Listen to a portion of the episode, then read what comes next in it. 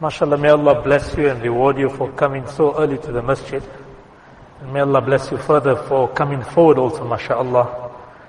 Uh, out of keenness for the love of Allah subhanahu wa ta'ala. Allah bless you. For Allah have given you the tawfiq to come so early to the masjid, MashaAllah. Come forward, MashaAllah. Come forward, MashaAllah. Out of, out of love for Quran and Sunnah, out of love for Allah and His Rasul sallallahu alayhi wa sallam, mashallah. MashaAllah.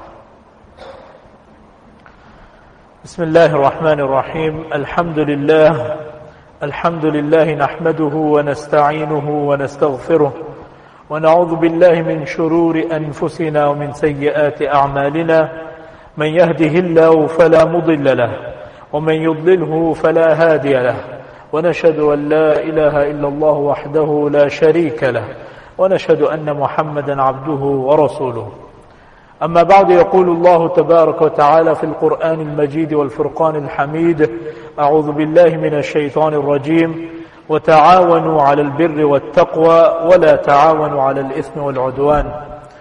وقال النبي صلى الله عليه وسلم المسلم وأخو المسلم. صدق الله العظيم. Honorable ulama, respected elders and brothers, last week I was in Turkey and Syria and I had joined the Jamiatul Ulama South Africa relief team on the ground as we were doing assessment as to what is happening in that part of the world. So we had visited many towns that were affected by the earthquake and we had an opportunity to personally interact with the victims and the survivors of the earthquake. And it was a real eye-opener and an experience that one would never forget. When you put the situation in context, you had the earthquake that struck the southern of Turkey and the northern parts of Syria. But when you look at the scale of destruction, when you look at the Syrian front, the scale of destruction was less compared to Turkey. And if you look at the death toll and the figures, plus minus 5,000 to 6,000 casualties on the Syrian front. But the situation has more or less stabilized on that side. But when you look at just across the border, you've got about 42,000 and plus in terms of casualties and victims to the earthquake. So the scale of destruction is much more severe on the Turkish front when compared to the Syrian side.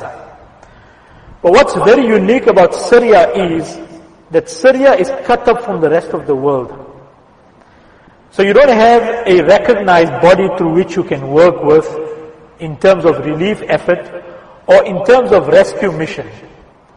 So let me create the context for you. When you look at Turkey, Turkey is a first world country and they've got diplomatic ties with the rest of the world.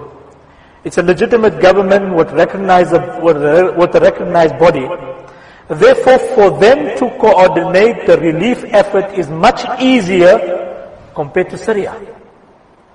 So you had about 88 rescue teams from around the world that was present in Turkey. But when you look at Syria, because there isn't a recognized body, you can't get into Syria.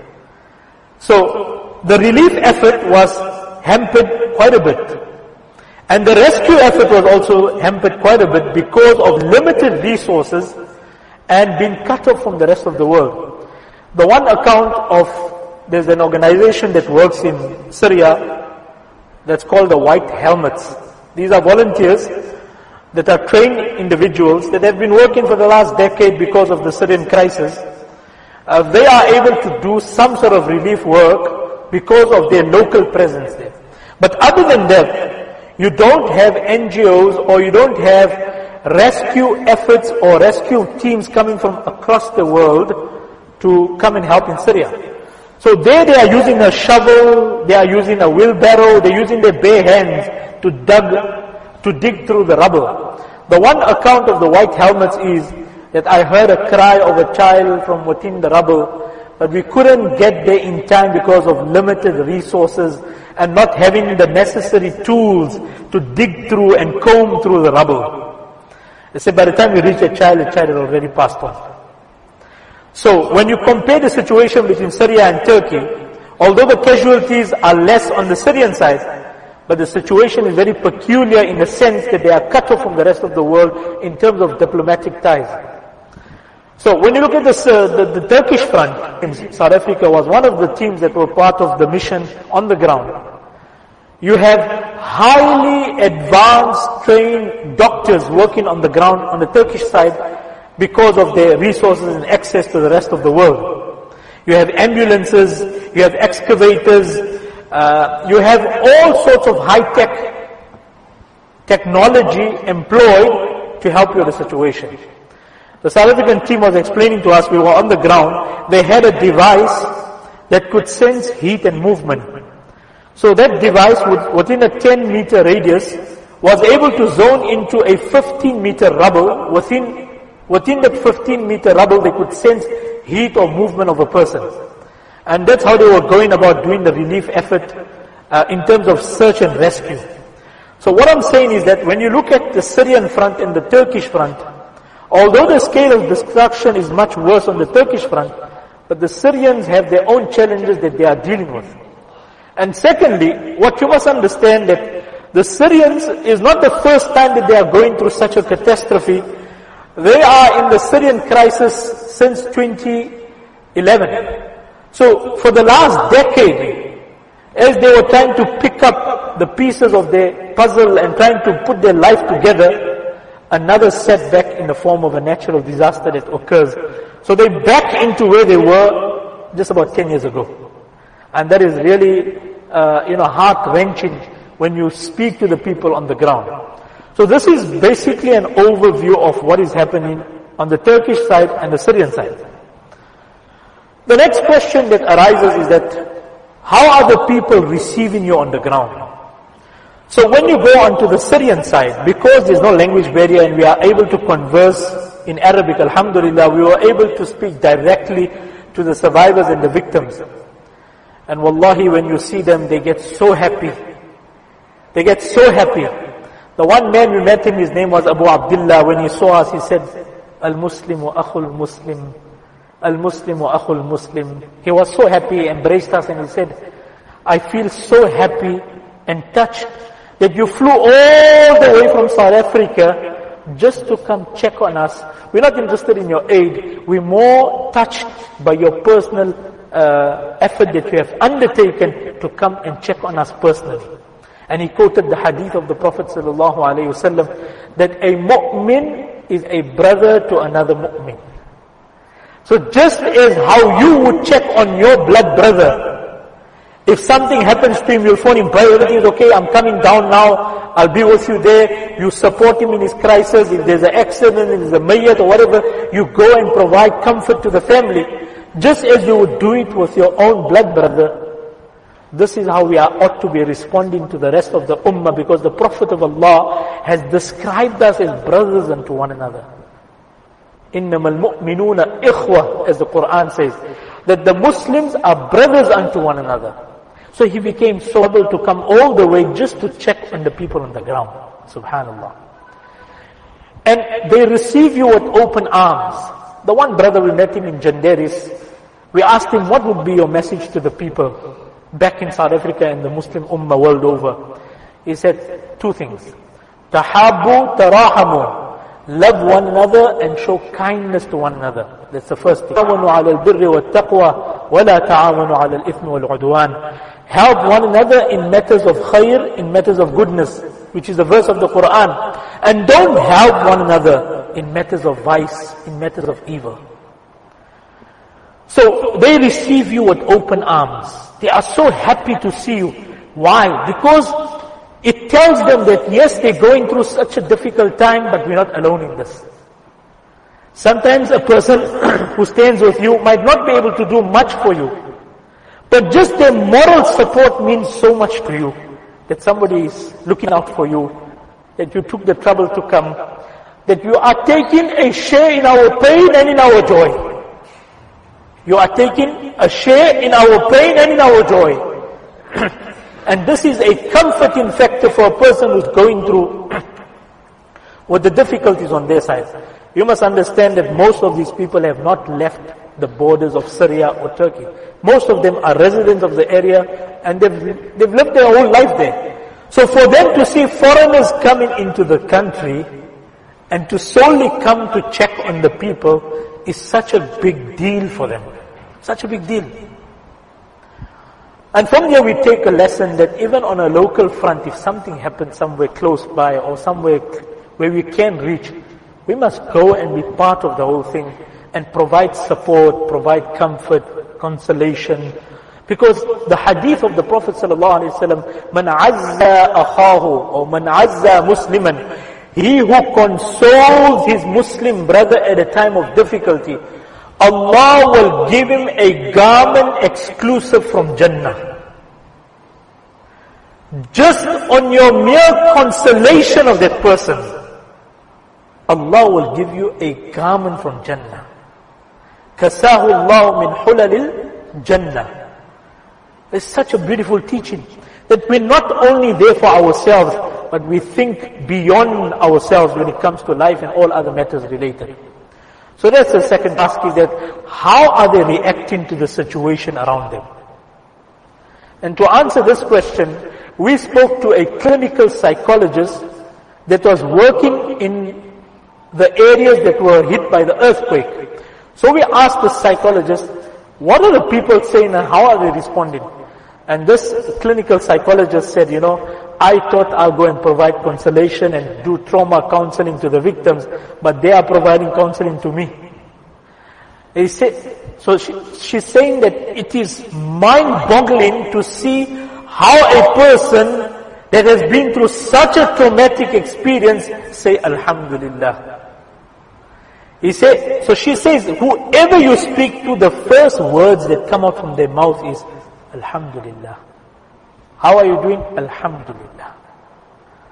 And she says, I am gobsmacked because as a trauma counselor, when you're going through this, there's a part of your brain that doesn't function so well because of the trauma. And she says, usually a victim faces confusion, guilt. Guilt for what? Guilt in the sense that you survived and somebody else in your family passed away. So there's confusion, there's guilt, you are overwhelmed, you're feeling restless, you're feeling helpless, you are confused as to how to interpret things around you. So she's saying as a counselor, I was gobsmacked to see that the victims, when I'm speaking to them, the first thing they say is Alhamdulillah. And they say, Hasbunallah wa ni'mal wakil. Hasbunallah wa ni'mal wakil. Wallahi, we saw this with our own eyes. When you see such iman and resilience from the people on the ground, Ya Allah, it is so amazing. And there's so many stories that I can share with you. Let me share with you one or two stories. One is the incident of Abu Abdullah. We were in the town of Janderis in Syria, which was the worst in the streets. And we saw a man on the side of the road with a small piece of carpet and some rice and some sour milk. So we thought he's a vagrant, maybe just, you know, staying, that's how he's living. We said, let's stop and ask him. Assalamu alaikum, kayfa haluk? We asked him, Ya akhi, ma akhbaruk? And suddenly he's elated because he sees another Muslim coming to visit him. So we asked him, what is the story? He said, you see here, just across the road, that was my apartment. And now it's in ruins. So we asked him, can you narrate to us what happened? He said that morning when the earthquake struck, it was around 4.20, 4.30 in the morning. It was raining very, very hard, number one. Number two, it was cold, freezing cold. And number three, just before the earthquake struck, there was a screeching, hollow, very, very scared sound that emanated from the ground. And he said, we realized that something is going to happen. So we grabbed whatever we could. So there were eight in the house, eight family members. He had a seven year old, seven month child and another small child and the wife. So four of them, they managed to come out of the house. He says I took the first flight of stairs, second one. By the time I could get to the third one, the entire house came crumbling down. But we just managed to escape. So then he says, my two sons, my nephew and my, my mother were still trapped inside. And he says, I lost all hope of finding him because the, we saw it with our own eyes and we said it was a miracle for how they had survived under that rubble. He said, I lost all hope. For as I came out, I'm screaming for help. But nobody is there to help me because everybody is in their own parashani and their own situation. Trying to salvage whatever they can on their side. So I'm running this side like a headless chicken and that side. In end I realized I'm for myself. He said for 14 hours I didn't know whether they are alive or not. And then suddenly I hear a call from inside calling my name Abu Abu. Then I said, ah, there's hope, mashallah. The rescue team manages to pull them out of the rubble and 14 hours later they come out. The two sons are safe, his mother is also safe, but the nephew passed away. So he said, we asked him, how's the condition of your children? Omar and Muhammad. Those were the names. So he said, I also asked my children, what were you people doing 14 hours under the rubble, stuck? So the one son said, I was comforting my brother and we both were helping each other by making dhikr and taking the name of Allah. Number one. And he said, you know, my son is, has such a unique habit. He don't miss salah. So we asked him, how old is your son? He said, my son is about 12 years old. But he doesn't miss salah at all. So when the time of salah entered, he's asking his grandmother, Granny, how do I perform salah? And the granny said, Salli bi makanik. Just perform salah wherever you are and however you are. When we heard this, you know, it left me in tears that even, even though the world around them is coming down in pieces and shattered, Yet they are so conscious of their salah. And we, on the other hand, for silly, silly excuses, we must salah. Hey, you know, I was busy, man. You know, I got delayed, man. I got stuck. We miss salah for small, small reasons. And these are youngsters, 12 years of age. Even though the world is coming, crumbling down in front of them, they are so conscious about their salah. Then he told us an amazing thing. We asked him, what was your conversation the night before? Like every other person. So he said, before my children went to sleep, I was, I was talking to them. I said, Wahidullah. Be firm on Tawheed. Worship only one Allah. Be punctual with your salah. Do not disturb or irk your neighbors. Be kind to them. So he said, before my children went to sleep, Omar asked me, Baba, what must I read before I go to sleep? So the father said, I said to them, read Qul A'udhu Falaq, the four Quls, Qul A'udhu Falaq, and you know the others. So the other son asked, Baba, what must I read? He said, you also read the same like your brother. He said, Wallahi, in the morning when this happened, 14 hours later when I saw them coming out alive, I was shocked myself. And then I realized the conversation we had the night before. What a noble home. I mean, Nobody knew that you're going to sleep and the next morning this is going to happen. It's an ordinary day. But this was the discussion they had the night before the earthquake struck. It's so much of, so much of food for us to, you know, it's food for thought to think, what's the environment of our home? How are we bringing up our kids? And for a child to be so conscious of his deen, even under such circumstances, tells you a lot about the upbringing of the parents and the environment of the home. It's amazing. Wallah, there were so many miracles, so many miracles that happened at that time. There was one elderly lady, how are we doing on time? There was an elderly lady, a grandmother, also on the Syrian front. She's sitting on a hill, on a hilltop. And across the hill, she's pointing like this to us. She's saying, can you see that cupboard? That was my house a few days ago. And she's crying. So we asked her, what happened? Ya. She said, I lost four grandchildren to the earthquake. Three granddaughters and one grandson. And she's crying profusely and she's saying, my son the father of the children is critically wounded and injured. His spine is injured and his neck is broken. He's currently in hospital. And she's crying because she lost everything around her. Material possession is one thing you can come to. You know, you can console yourself somehow. But how do you console yourself when you have loved ones connected to you? And that's also as a grandparent. It's such a, such an advanced age of your life. So we said to her, Allah make it easy for you. Instead of us consoling her, she's telling us, may Allah protect you, may Allah preserve you, please make dua for us. For a person to be so connected at that time to Allah is really the essence of Iman. Because I read the hadith and I taught it also in class. But I never really understood the context of sabr until I met the people on the ground. The hadith says, وَمَنْ يَتَصَبَّرْ يُصَبِّرُهُ اللَّهِ That he who seeks patience through Allah, Allah will grant him patience. Allah will grant him patience. So I taught the hadith, I explained the commentary of the hadith, but I never understood the practical connotation of this hadith.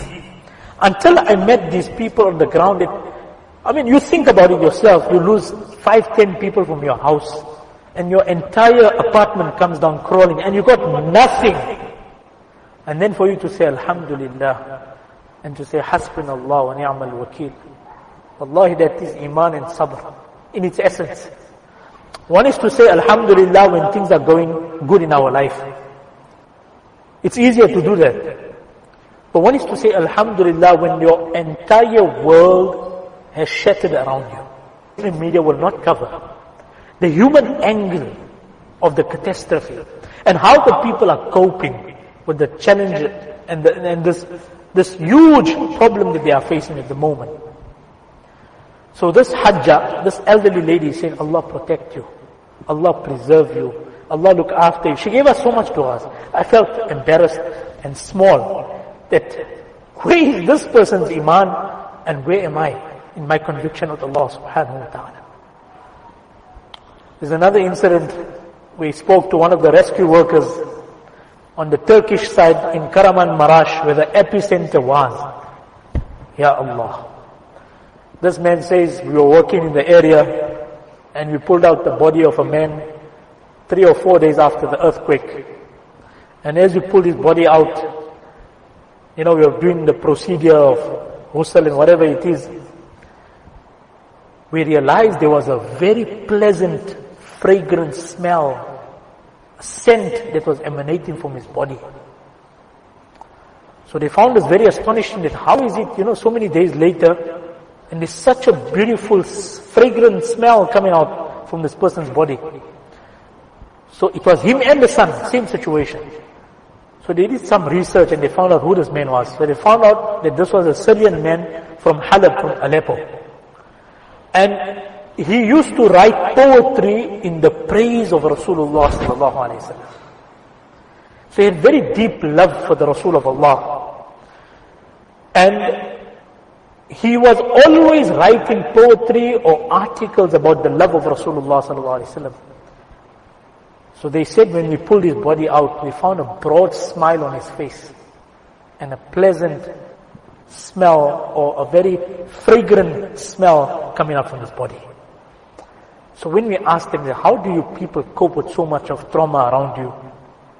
They said it's difficult, but when you see incidents like this, it rejuvenates your iman in Allah subhanahu wa ta'ala. And he said not one, but so many incidents we see that as we're combing through the rubble, we find Quran intact. Intact. I was in Antakya, that town is ghosted. So we were, we looking through the building. The, the building has collapsed and there's a deep crack running through the wall. And there's one frame pinned onto the wall. You couldn't see it with the naked eye, so I had to zoom in with the camera. I zoomed in, I saw the word Allah written on the frame, standing intact. Amazing. So what we've witnessed is, is, is, something you cannot put in words. Wallahi, we need to come together as a ummah. And we are one body. It's not them and us. It is us together as the entire ummah as a collective. And as the Prophet ﷺ said, that my ummah is like one body, one entity. Any part feels the body, the entire body feels the pain. In conclusion, how do we approach the situation? The first thing is dua. Allah records your concern and your fervor for the ummah of Muhammad sallallahu alaihi wasallam. You might not be able to do much as an individual, but Allah records that this man, every day he made dua for the ummah of the Prophet sallallahu alaihi wasallam. Turkey, Syria, Lebanon, Yemen, so many other parts of the world, the Rohingya refugees, and so many other crises the Muslim ummah is facing. It is our duty to make dua for the brethren. Number two is to give out charity. Give out charity with the, with the intention that Allah brings favorable condition for the ummah. Your personal relationship with Allah, Allah is fully aware of that. And Allah is going to record that in your account. And the third thing is to follow the situation closely. How are you going to express concern for the ummah when you don't know what is happening? I find it astonishing that in some places they're not even reading Qunut and Nazila and Fajr simply because the person is not connected to what's happening in the Ummah. They say, oh, oh yeah, yeah, very bad, very bad. How can you be cut off from the Ummah? It was the Sunnah of the Prophet ﷺ and the Sahaba. It was their practice to keep checks on the Ummah to see what is happening in different parts of the world for the Ummah. I'll give you a simple example of Sayyidina Umar ibn al-Khattab in the end of it was the incident of Qadisiyah. The point I'm highlighting is how concerned he was of the welfare of the Ummah. And you can, the point is you can only be concerned if you follow in what's happening. If you don't know what is happening, how are you going to express sympathy and empathy for somebody? Oh no, I never knew. I never knew it was so bad. So in Qadisiyah, the Muslim army is in a very, very, very decisive battle. One of the deciding factors in the Muslim Ummah. And there's no news coming through to Medina. Sayyidina Umar is the Khalifa of the time in his Medina. He's so restless that uh, under the scorching sun during midday, he leaves the boundaries of Medina, the boundaries of the city, and he's sitting outside under the scorching sun with a hope that some caravan is going to pass by now, or some traveler is going to pass by of Qadisiyah. And everybody is going past is asking, do you have any news? Do you have any information about Qadisiyah? What's happening to the Muslims there? Until somebody comes and informs him that they are victorious and he falls to the ground and he says, Alhamdulillah. What is this? This is checking on the ummah. How are you going to make dua for somebody when you don't know what they are facing in their life? So follow not with, the, not with the intention of facts and figures or information, but with this intention that, oh Allah, I want to be connected to the Ummah. And I want to follow what is happening in the Ummah. And I want to do my level best to be part of the pain and the joy of the Ummah. We are one Ummah. We are one Ummah. And life can change anytime for anybody. There were those people who went to sleep at night with hopes of waking up the next morning. Little did they realize that tomorrow might not be a day that they will see. Life is so fragile, so fragile and so unpredictable that anything can change for anybody at any given moment in life. And how powerful Allah subhanahu wa ta'ala is. May Allah subhanahu wa ta'ala make it easy for our brethren across the Muslim world. May Allah subhanahu wa ta'ala ease their plight. May Allah subhanahu wa ta'ala aid and shelter them. May Allah cure their sick. May Allah grant Jannah to their marhumin. And Allah subhanahu wa ta'ala grant strength to the ummah. The masjid will be doing collections for Syria and Turkey this week and next week after the Jummah Salah. Do contribute whatever you can for the sake of Allah subhanahu wa ta'ala. وما علينا إلا البلاغ